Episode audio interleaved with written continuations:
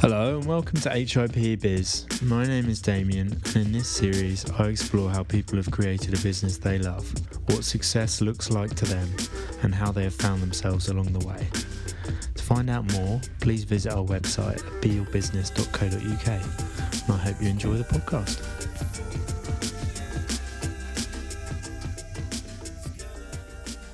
Today I'm with Hassan Gemei. Hassan is the owner of Liban Coast uh, with his wife Sennah. Hassan's had a fascinating life. Uh, he was born in Egypt. He moved to the UK in 1967. He then worked for the London Electricity Board. He then bought a squash club, started a restaurant, an import and export business, all in London. And then he moved down to Hastings, um, met his wife, and started a restaurant. And we're sat in your restaurant today, which is a wonderful place, which I had been admiring for some time because it looked very authentic, and I was following you on social media, and I love my food. And um, unfortunately, I tried to get to try some of your food a number of times, but I think you had private functions or you were, you were just too busy. But eventually, last week, I got to try your food, and it is fabulous. Um, the inspiration of the the food and the restaurant is your wife Sennah, who is an amazing cook, and it's all come from from her in that sense. But today we're going to talk about your life and how you've you've created what, what you have. Um, so so we start at the beginning, Hassan. Yeah. Um, you were born in Egypt. Um, what was what was that like? Because I've yeah, never been to was, Egypt. Well, absolutely superb. I mean, I was b- b- uh, born in Egypt, uh, mixed culture, because my dad was Egyptian from Alexandria and my mum was Italian, but born in Egypt. Uh, yeah, and we had a, a fabulous uh, childhood, I suppose. Uh, by the time we were five at home, because we had the two families, the two extended families living all in a big flat. Uh, by the time we were five, we spoke we spoke four languages, including Italian and French and English and Arabic, and it was good fun. No social media, no mobiles. It was all you know, using your leisure time, riding bikes, spending three months next to the seaside. Yeah, Does it feel like a, a different world? different world from nowadays? Absolutely. But it was yeah. a happy childhood. Very happy childhood, yeah. Very warm memories. And I suppose what happens, Daniel, you either have a happy childhood or you don't. We, we were very lucky, touch wood, to have two very loving parents and a, a very multicultural childhood and a, and a nice childhood. Yeah. And how many siblings did you have? Oh, it was only me and my brother. I mean, Okay. according to my mum, we, we, we would have been four boys, but she lost two, one at birth and one after birth. Oh, so okay. just two of us, yeah. Yeah. Myself and Muhammad, Muhammad Gamal. Ah. And you told me before we started that your I think your mum was a fabulous cook. It was not just my mum then, it was my mum and my Italian grandmother, and I used to watch them in awe in the kitchen because they had this big kitchen. We used to, they used to have a lot of, uh, I wouldn't say parties, but certainly dinner parties. In Egypt, the, the structure tends to be that people go to each other's houses Yeah. and they never invite one or two, they invite 15 or 20. So it's always, yeah, it's always big. So it sounds like a lot of fun. Oh, superb fun. And I used to watch my grandmother even making her own gnocchi, and, and I used to say, how does she do that? How does she flick them with a fork and, and then boil them in water? Yeah. Have a nice tomato sauce, and you've got a bit of parmesan, and then you've got a superb dish in front of you. Yeah. And then you had your mum creating Egyptian food. Yes, it was always, always a mixture of Egyptian food and Italian food at the house. Uh, Yeah. So the Egyptian food, a lot of lamb, things like the uh, okra, which we had on the menu last week, but the baby okra as opposed to the big Indian okra, really. Yeah.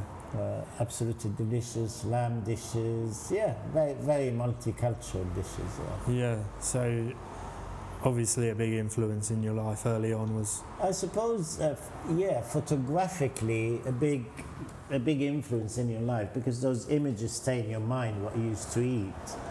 And if, if you went to Egypt, I don't know if you have or you haven't, but when you go to dinner parties, um, especially when people, you know, are, you know, have a few bob, I suppose.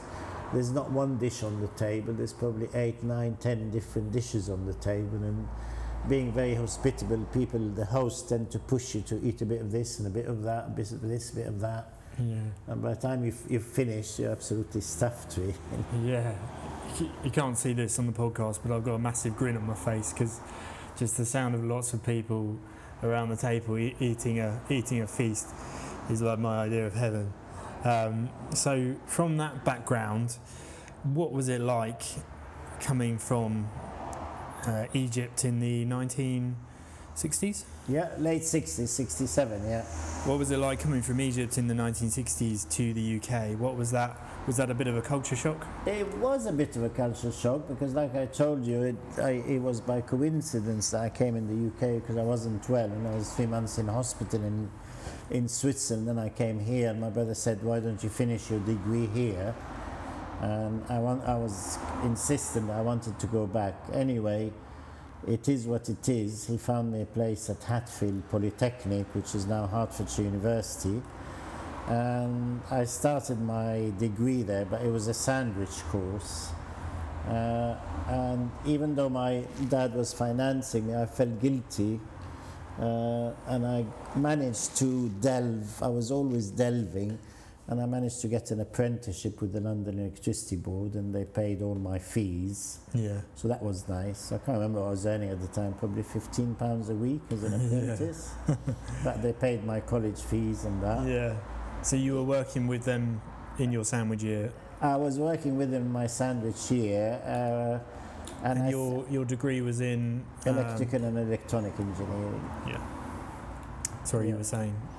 Yeah, so yeah, so what, one of the conditions of the apprenticeship was that when I finished, then I'd have to give them at least two years of my time, which was fair enough, really. Yeah. Uh, yeah, so I, I, I worked with them at the same time, as you said, did the year during the sandwich course of uh, working full time with them. Did a stint in France, which I liked for three months in a transformer company because I, I speak fluent French, touch wood, and I enjoyed that. Wow. Yeah, and then I ended up, uh, when I graduated um, from, from Hatfield, I worked with them for, it ended up I worked with them for 10 or 11 years. Okay, it's quite a long time. And what what was it about engineering that attracted you in the first place? The, the engineering bit, I suppose, came from my dad, who was a civil engineer, and uh, he came from a family of seven, but he very humble family. But he grew up in Egypt to become one of the biggest industrialists in Egypt. And I suppose his his vision was that maybe maybe one day, you know, when he passed away, I, I would take over his businesses in Egypt, really. Yeah. Sadly, that never happened because in '59, uh, Nasser, which is quite well known to the West, nationalized all the businesses in Egypt, and more or less everybody lost everything they had. Oh, really? Uh, first thing he nationalized was the Suez Canal. Hence, when Eden attacked Egypt, he probably won't. I don't know if you were born in. Well, I've seen The Then- Crown, Yeah, and then that, yeah. there's an episode where that happens, so I do know about that. Yeah, yeah. yeah. And Anthony Eden lost his job over it. So France, Israel, and uh, the UK attack, attacked Egypt on the basis that he had no right to nationalize the Suez Canal. So that was a, an interesting part in history, an int- interesting part in my childhood because I remember seeing out of our window, we lived on the fourth floor, the French MiGs flying low Yeah. uh, hitting all the uh, Egyptian airports and, and the Israeli uh, Air Force as well. So that was amazing. You'd hear the sirens and you see these jets go past your window.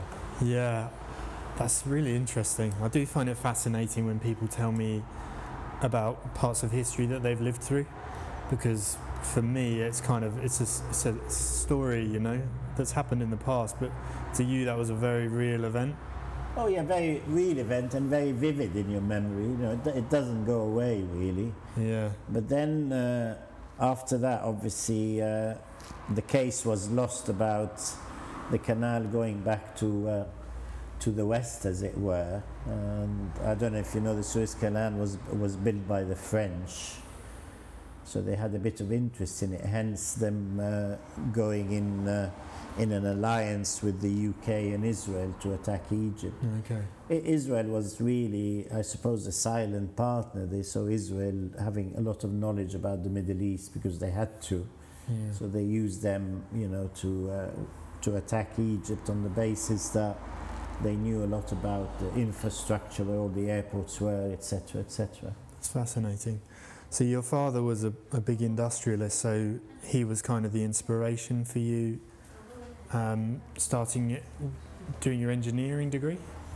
Yeah, my dad was a great inspiration in in, in uh, becoming an engineer because I suppose deep deep down in his mind he thought that one day, you know, um, I would actually take over the companies that he built from scratch. And at, at the time in, in 59, uh, nationalized all the companies and uh, even the agricultural land.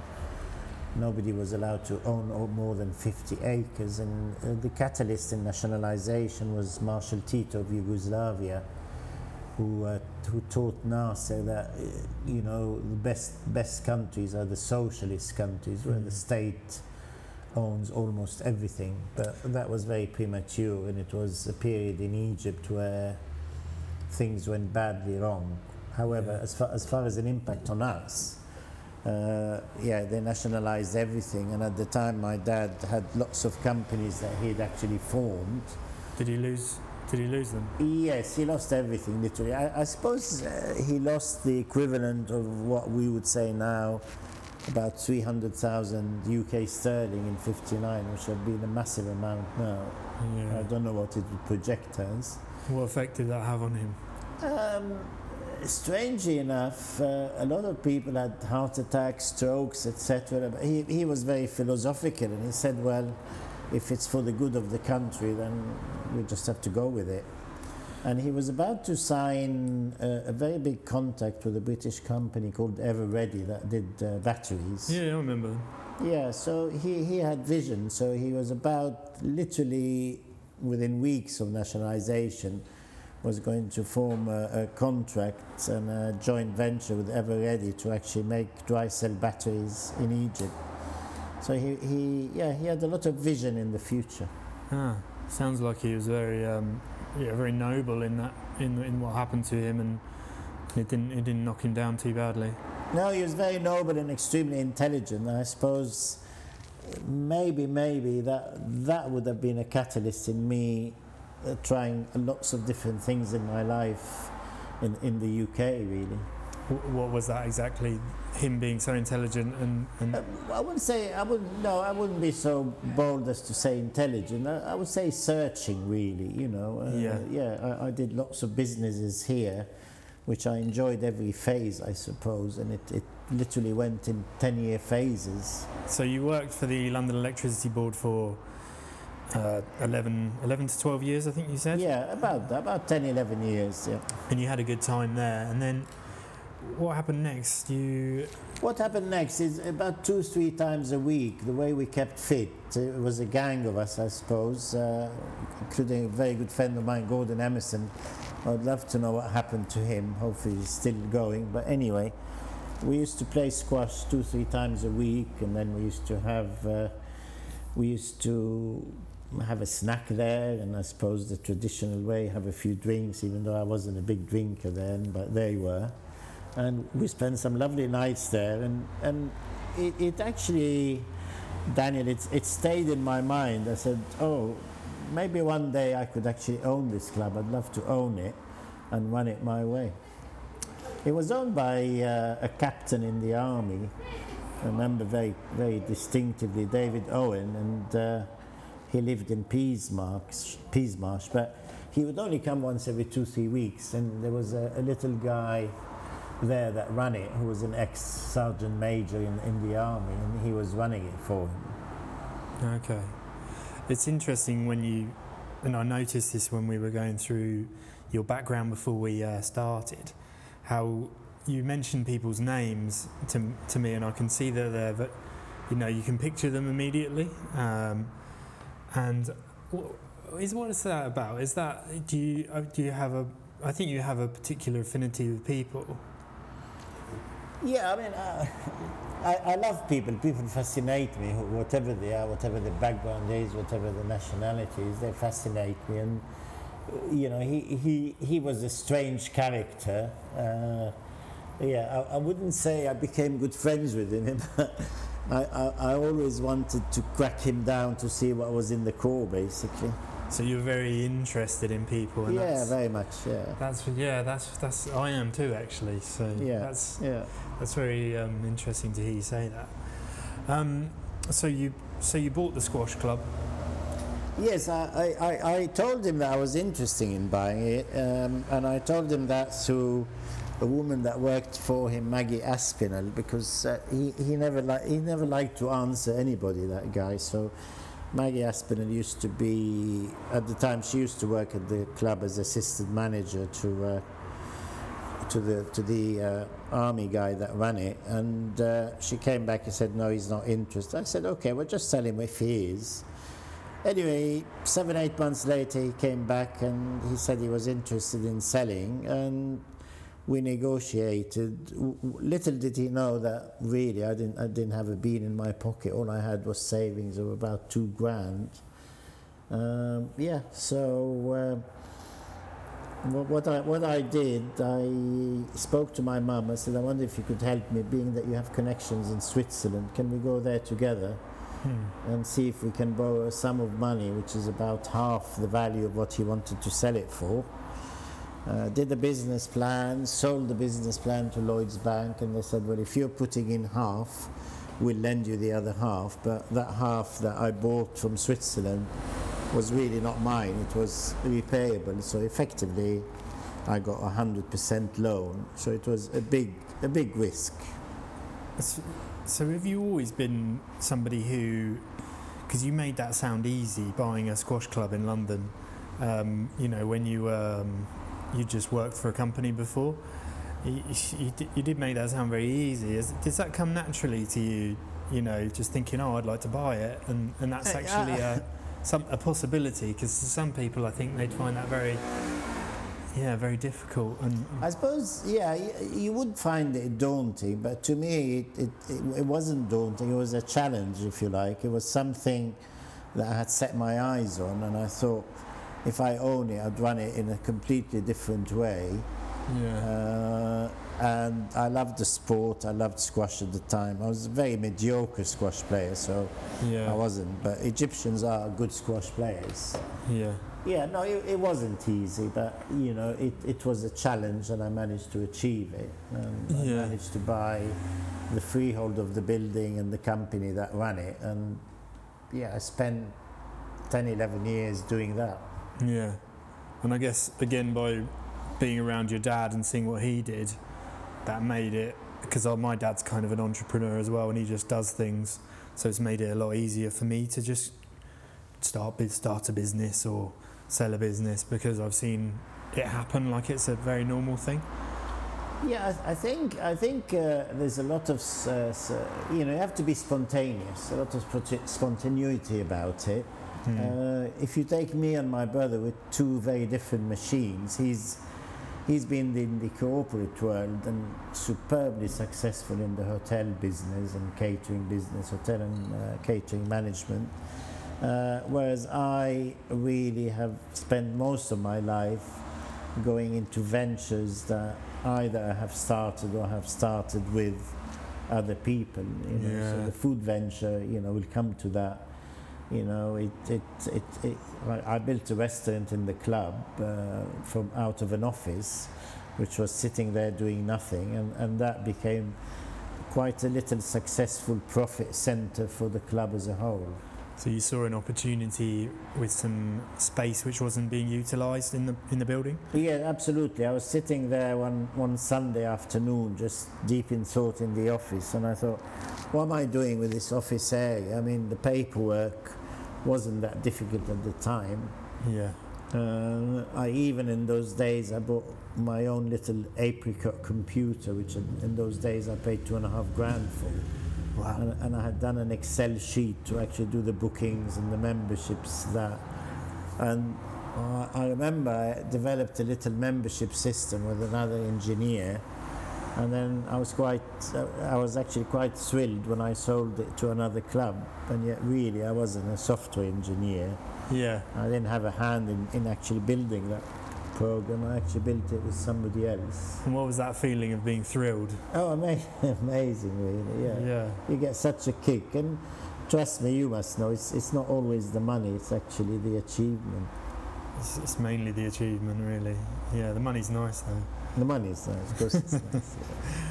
yeah. Um, so tell me, tell me about the restaurant. So you built that um, I, I, I built that. with, I, a, with a couple of guys. Yeah, well, I, I built that with a plumber, a carpenter. I did the electrics myself, and a decorator came and finished it, and it was nice. Uh, we, we called it at the time Shebabushka. Babushka was a, a song.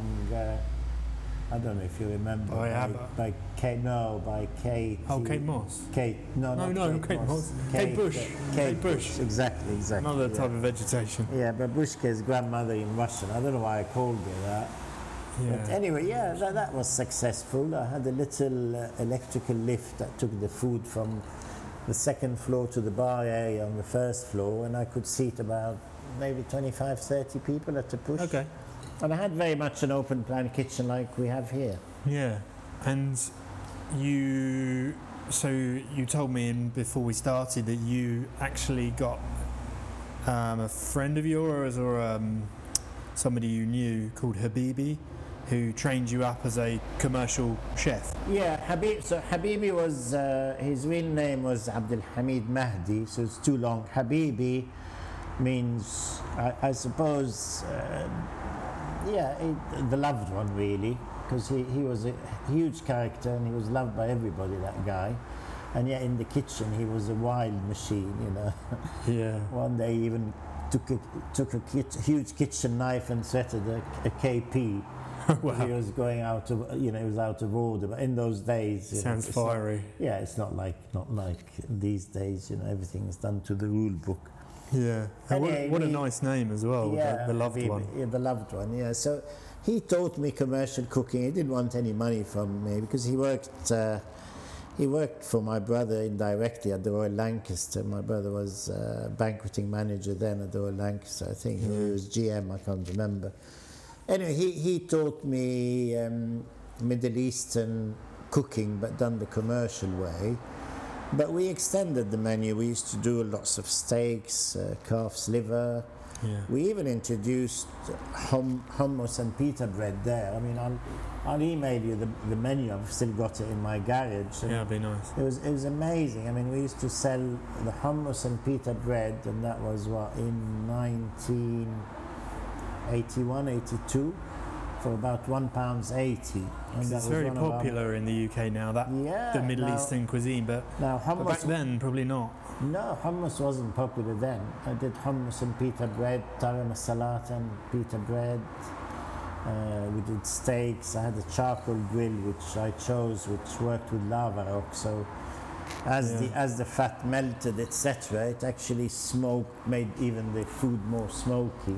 Wow. So we did s- things like delicious. sirloin steaks, calf's liver, done with Yeah. butter and sage. Uh, And what was it like to come kind of full circle in a way? And we spoke about the cooking of your your mum and your and your grandmother, and, and, and, and go back into have that back in your life. Yeah, it, it was good. I mean, you know, it, I, I f- I felt, I suppose you get an adrenaline rush, you know. You cook with passion and people love the food, and the more they love the food, the more I wanted to diversify in the food and everything we did at the club. Nothing, Yeah. nothing was done, you know, on a 10 year plan or that. Most things that I've done in my life have come from thinking it out to suddenly say, okay, I'm going to do it. And what just is that that you it. follow when you're doing that? Is it is it Gut kind of is it yeah? Feeling, I- I- I thought it yeah, might be. Yeah, yeah. So it's your gut feeling. You yeah, just it's my gut feeling. and, and how, how what does that feel like? how how do you you know because it's it's a funny thing, isn't it? it is a funny thing, but I suppose a lot of people do that. I'm, I'm sure I'm not the only one, but it just really you have to have the courage of your convictions to get up and do it. So you feel something and yeah, that, that sounds. That's, yeah, that feels, even, that even feels when good. you come to this restaurant that we're sitting in in St Leonard's, in a, in, in a strange part of St Leonard's. I mean, when we started it, and we'll come to it, uh, we started it full on when COVID was on, and uh, my wife, lots of my friends, my brother said I was totally mad even thinking of opening a restaurant uh, when there was such a huge pandemic going on. yeah, it felt right. It felt right. It felt I can't lose what we had achieved at the Kino Teatr. Yeah. And so there's something that that happened before you got into food again. Um, so Yeah, very much so. I mean, then in, in, in the very late 80s, I actually sold the Squash Club. And it still has the letters of our name, West London Squash Club in Devonport Road, Shepherd's Bush. But the people that ended up buying it were the Orange people. The Orange people are the gurus in India uh, who teach spirituality and, uh, you know, meditation, etc. And now it, it's, it's nice because it's a bit like, uh, you know, having a piece of your life that's still there because the initials of the club are there, they never removed them. And yet when you go in, it's, it's an Indian temple. yeah, that's that's an Indian temple. Wow.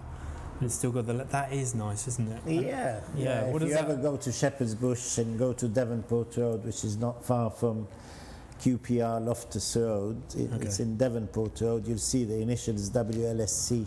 And I understand exactly what you're saying when you say that's a nice feeling because I've got that feeling from having sold sold my business Yeah. and seeing it still operating and actually going being able to go and get a pizza from it. Um, it just makes me so happy. Yeah, I'm sure it gives you a lot of gratification, doesn't it? It does, it does. Yeah. It, it makes me proud, you know, Yeah, yeah. that, it, that it's something that I could pass on. Was Yeah. it the same thing for you? Yeah, I suppose it is, and uh, uh, now maybe not so much at, at my age, but uh, yeah, yeah, because I'm, I'm I'm in my early seventies now. Oh, you don't look yeah, it. Yeah, yeah, I'm in my early seventies. I'm seventy-three this year, so yeah. Oh, wow, congratulations. Yeah, but you know, I, I, I still have the energy, and I, I, I cannot dream just sitting in the lounge watching TV or just having walks and doing nothing Yeah, else. no, I can see that about it's you, not, it's, not, Hassan. it's not me, you know. No, it's not you, is it? No. You're somebody who does things. Yeah, yeah, yeah. Yeah. Um, so then take us take us on to the to the next stage in your life, which I think was an import and export business. Yeah, so I sold the club, and uh, you know, I was humming and hawing, and I thought, what what do I do next? You know, I've, I've got some money in the bank, and I can't just leave it there. I've got to invest it. So, in those days, you could literally phone the bank manager or the nationwide and get a loan, and that's exactly what I did. I I bought two small properties, one in a mews in, in Shepherd's Bush, Goldhawk Mews, hmm and uh, I remember I put a deposit of about 40 grand. I bought it for 92 or 94. Uh, number one Goldhawk Mews, and I bought a little ha- new townhouse in Chiswick, again with a, with a mortgage, and I thought, well, you know, I can live there. And then the next step was, what do I do? So, owning one gold Goldhawk Mews, albeit with a mortgage, I created an office there, but for the first two, three months, I never knew what I'd do there. hmm And then suddenly I went to an exhibition and saw these toning tables from Phoenix, Arizona. And toning tables are a, set of, if you like, exercise machines exercise your body passively. Okay. And by doing that, by you know, by by having repetitious movements on your muscles, you actually get tonality of the muscles and your body is recontoured. So I sold it exactly how they sold it in America. They sold it as a toning table salon uh, for women to go and exercise and lose inches of their body. And if you look on Google, our name was Inch by Inch. You'll still find Inch by Inch. okay. Uh, yeah, so So you've got another legacy there. yeah, so i- yeah, it, it was an amazing business. I mean, one year I think it was 1993 or 94, just before the recession hit in 94. It was just me and another woman I employed, Jan Howard, who used to live in Winchester. Uh, she worked with me on sales, and uh, in '92, I think it was, or '93, we sold something like a million pounds of, of uh, toning table salons, you know, under the flagship of Inch by Inch. Oh my word, that's that's pretty good. Yeah, it was good. Again, it was exciting. You know, each salon, the equipment we sold on average was 20 grand, and we used to get financing for people. Yeah. And it was a, it was literally sold as a business opportunity. I can't say a franchise because a franchise you need to be running it for three, four years before you sell the model. Yeah. But th- this one we sold it as a business opportunity. They owned the name. Yeah. Uh, we gave them training. We gave them the paperwork. They bought the equipment.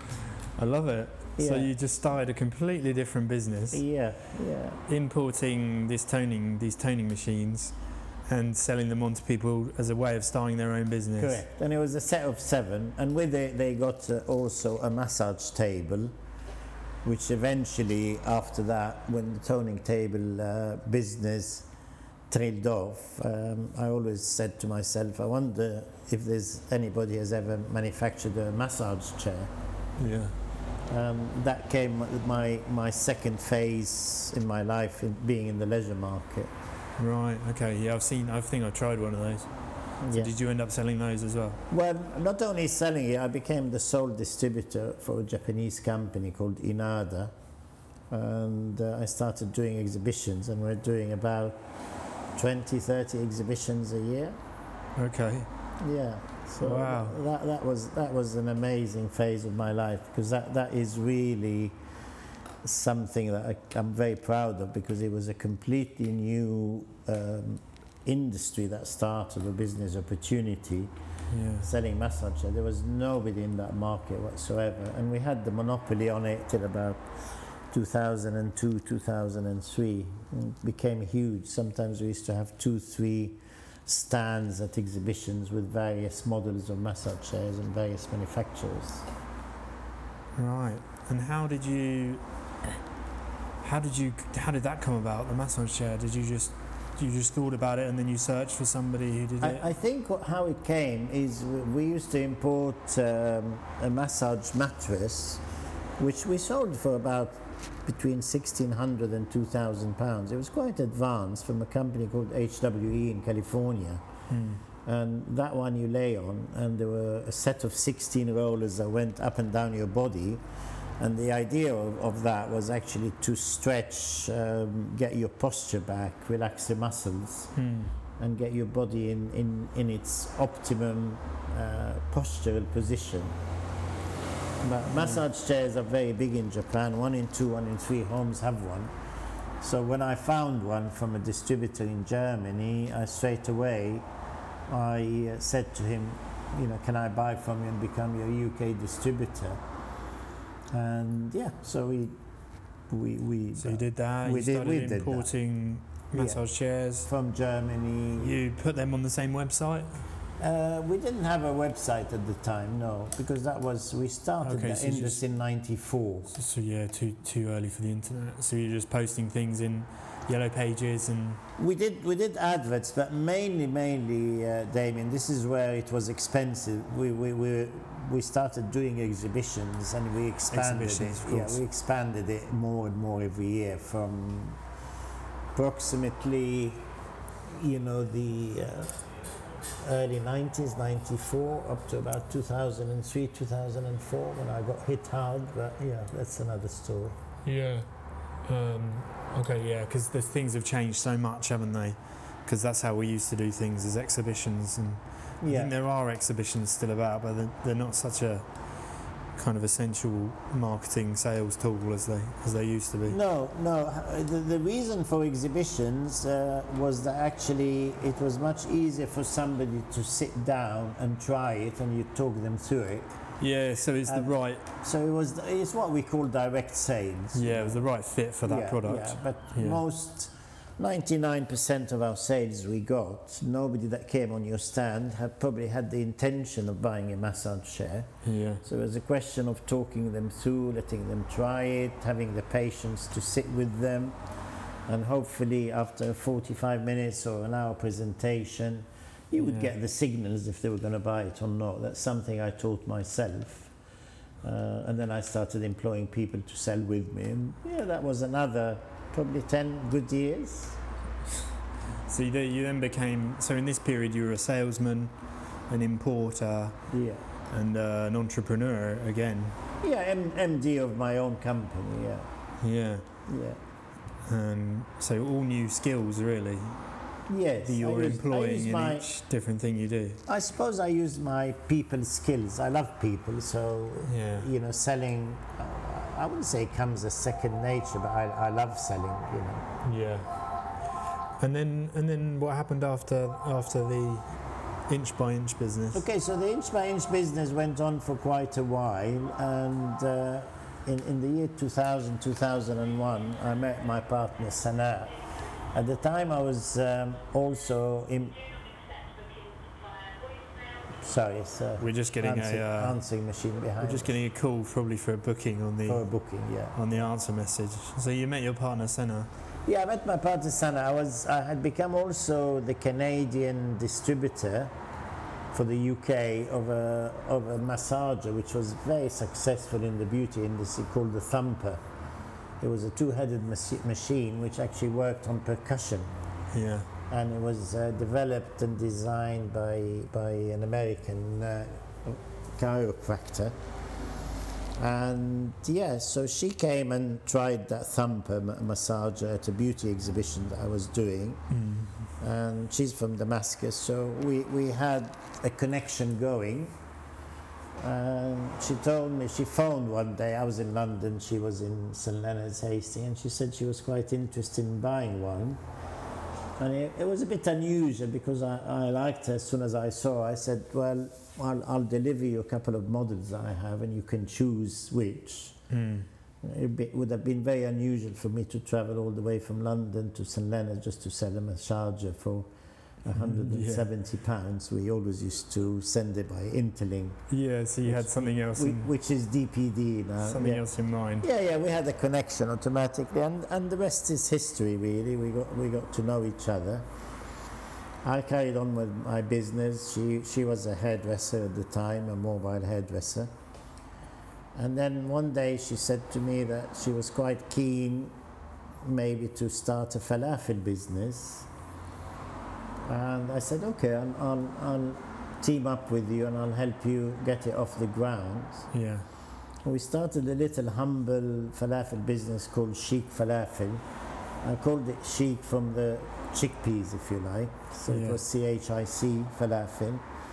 Uh, a lot of people didn't like the name. I quite liked it, but anyway, that, that was was neither here nor there. So we bought we bought a little tent, and we used to do the Thursday market at the um, in the town centre every Thursday. Yeah.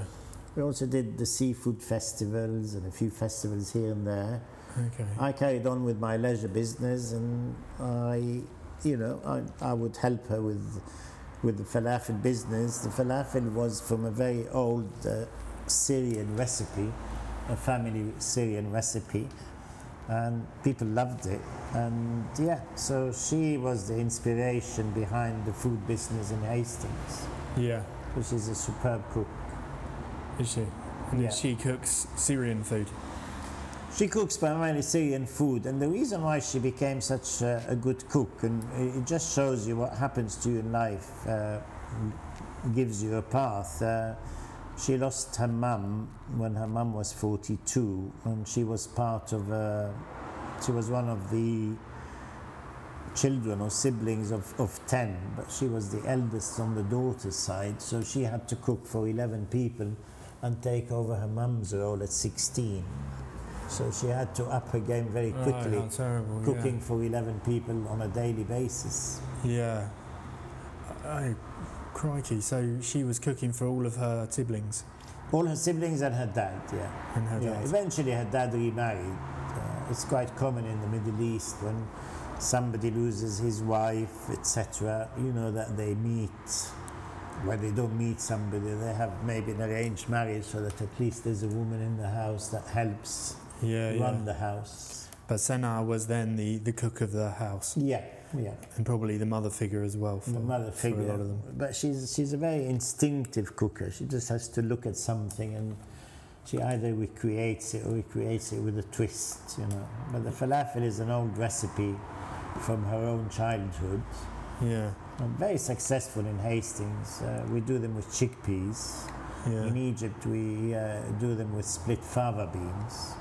Okay. I don't know if you. I think you tried the combination wrap, which had falafel and Yeah, I And tried the yeah the combi the wrap, combi, yeah. which was falafel and halloumi yeah, yeah. with your homemade hummus. Is it hummus? Yeah, with the hummus we put in it, we put lettuce, tomatoes, tahini again, which is we, we make it ourselves using the concentrate of tahini. Yeah. Uh, with, with the baba ganoush, extremely popular, very successful, which uh, is made using smoked aubergine by actually firing the aubergine and then using it. Yeah. Uh, yeah, yeah. Obviously, our menu is much bigger now, as you know. Yeah, yeah. And you have specials every day or every week. Sorry. Uh, uh, in the tents, we didn't, to be honest, Damien. We would introduce maybe one or, one or two small things. No, we, Yeah. didn't, we didn't have. It was nothing as, as voluminous as now. So you just stuck to the core. Yeah, core we stuck to falafel wraps. We start. We stuck to combination wraps, baba ganoush, dips, etc. But nothing, nothing very big because cooking in a tent Yeah. is, is you must know because uh, you're, you're into food. It's very challenging. Yeah. We had, we had gas, you know, gas bottle, yeah. little cooker, little fryer. Yeah. The elements can really play Yeah. havoc with it. Yeah, and some days, as you say, the elements would blow us out altogether. Yeah, yeah. I had that as well. And so, so you started to build a reputation. Yeah, we started to build a reputation, and then we were approached by the Kino Teatr in Norman Road, which, as you know, is an art centre, cinema, etc. And uh, he had parted company with uh, his chef, which was there. I think his chef was called Nick, I, I, from hearsay, and he was looking for somebody to rent the space to run it as a restaurant. So I asked Sennah whether she was interested, and I think she was very much 50 50. Okay. I suppose maybe she's not as spontaneous as me, I don't know, but yeah. But I said, shall we go for it? And then, anyway, after a lot of chat, we went for it, and we we uh, did a heads of agreement uh, with the Kino, and we run it. We run it as a restaurant until July 2020. So how many years were you there? Three years. Three years, right. uh, from 2017. And that was an evolution of the business again. So that was an evolution of the business and the food business, but obviously then Sennah expanded her cooking. Uh, yeah, So it's quite Very- a good, very quite a good so. um, business model actually to start in a, in kind of a, I guess they're kind of a gazebo kind it of was a gazebo. style um, setup, um, doing markets and then build up your reputation, start doing events, and then you can, and then you went into doing a kind of um, residency, I guess. at- yes, it was the a residency uh, in, in, in a building which wasn't yours as, as such. Yeah, yeah. So uh, we again, only did Wednesday to Sunday there. the um, the risk wasn't too high to you because you had the reputation and you didn't have to you know necessarily buy your own place. You could just see how it went. So yeah, it made it made makes a lot of sense. Yeah, the risk wasn't as big, if you like. Uh, the positive element I saw straight away from far was the fact that the Kino had their own clients coming to the cinema Yeah, on a daily basis. And, and then they, uh, and, and then apart from the people coming to the cinema, uh, it's also an art gallery. So yes, at the end of the day, you, you had the chances that there was a clientele there, a resident Yeah. clientele. That's point one. Point two, which was very interesting to me. So a good footfall. Yeah, yeah, good footfall. And the, the other thing which I saw straight away that the space would lend itself to actually have functions and weddings, etc. There. Yeah. So that attracted me. Okay. And that, as you say, it built the business again, and then, and then what what happened after that? Well, what, what happened after that? March 2020, as you remember, we, we were told to stay at home, so everything was locked up, including the kino.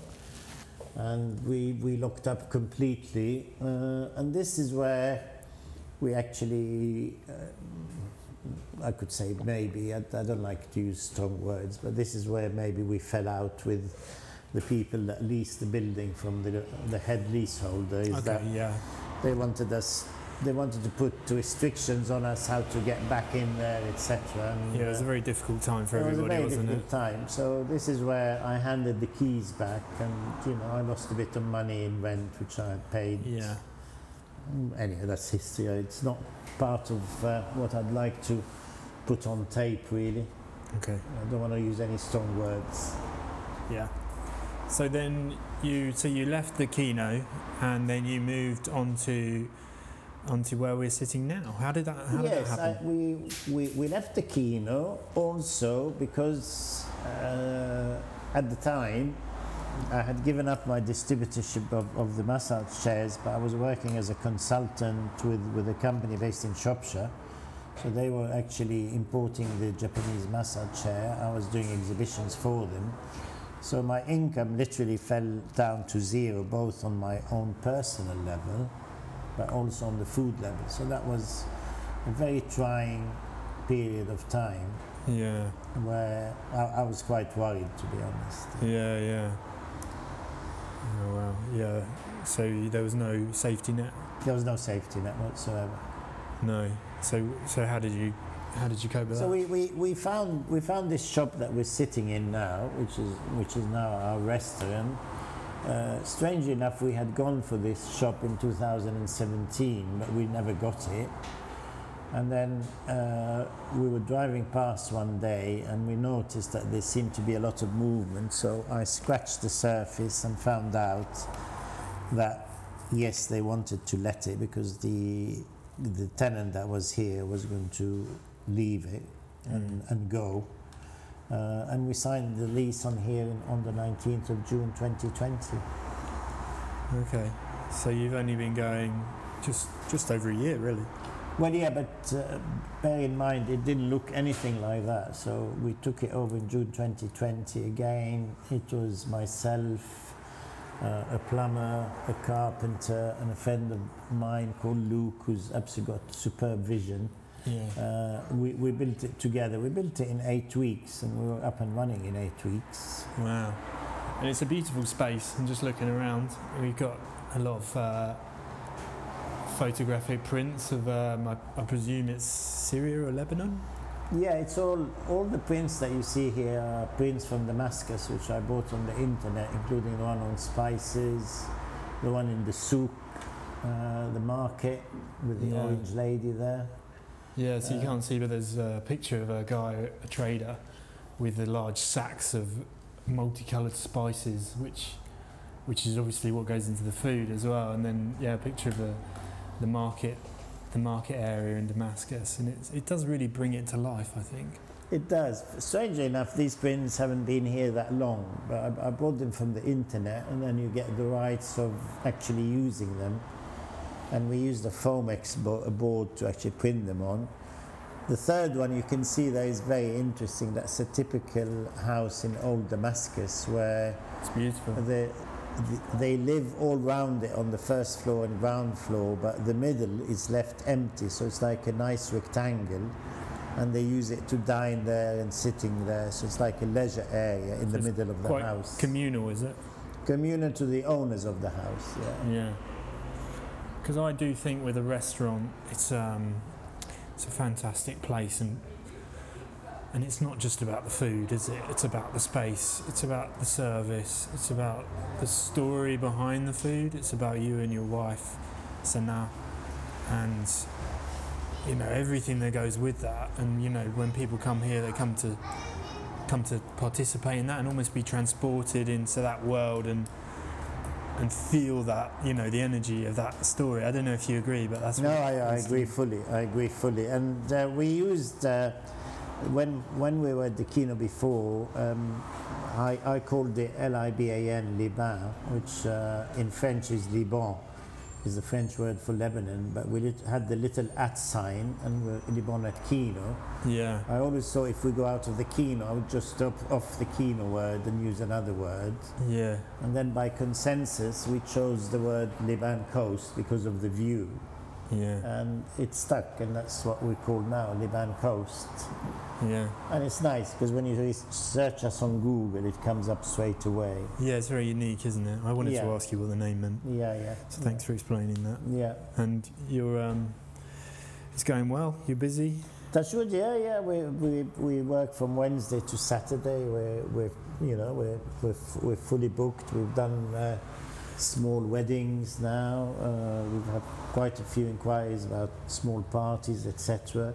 Okay. It's starting the, if you like, the banqueting side and the venue side is starting to take off slowly So now. the next phase of the um, of the business is already already becoming apparent, perhaps. Yes, I think so. People like our food. We've, we've already done. We've we've already done a couple of weddings. We've done uh, a few hen parties. Yeah.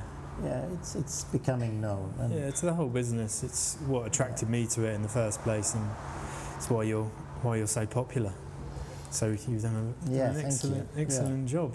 yeah, yeah. Um, and, uh, yeah, because I try and I've tried to uh, get food a few times, and you've just been full. So I, th- I think you we, are we have been full. pretty booked, and, and and there's a lot of evolution. I mean, Sennah gets occasionally upset that she developed a, a recipe for the chicken shawarma, but sometimes the sales, if you look at the pie chart, the sales of the chicken shawarma sometimes surpasses the falafel Yeah, as a wrap. Yeah. But certainly, the falafel is in all our other dishes. So in reality, no, we still sell a lot, a lot of falafel. But uh, So, so Sennah gets she's it's very personal to her. Oh yeah, of course, yeah, yeah. It- I mean, the chicken shawarma is her own recipe again, using her brother, who was a shawarma master in, or is a shawarma master in uh, in Syria for 20 odd years. Yeah, So she got the mixed recipe from him. I got that big grin on my face again. Yeah, yeah, You talk about uh, it the is- shawarma master. Yeah, yeah, it is successful.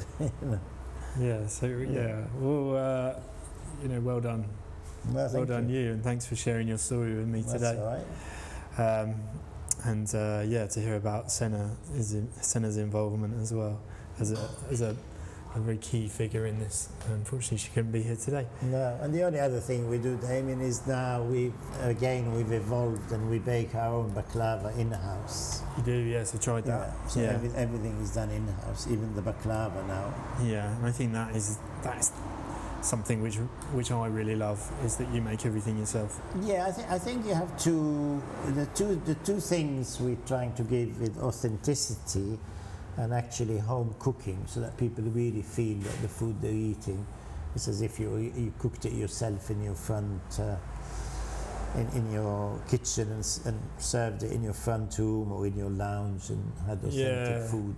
It does does definitely feel like that, and it feels like it's cooked with a lot of love and passion. That's what we try.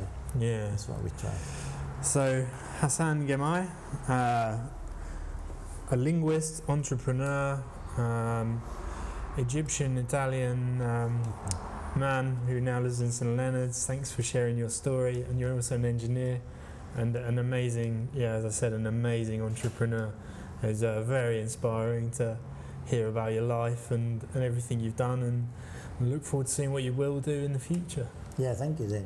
Yeah, Thank you. thanks Thanks, for for coming. No problem. I hope you enjoyed this episode of HIP Biz. To find out more about creating a business you love, please visit our website at beyourbusiness.co.uk.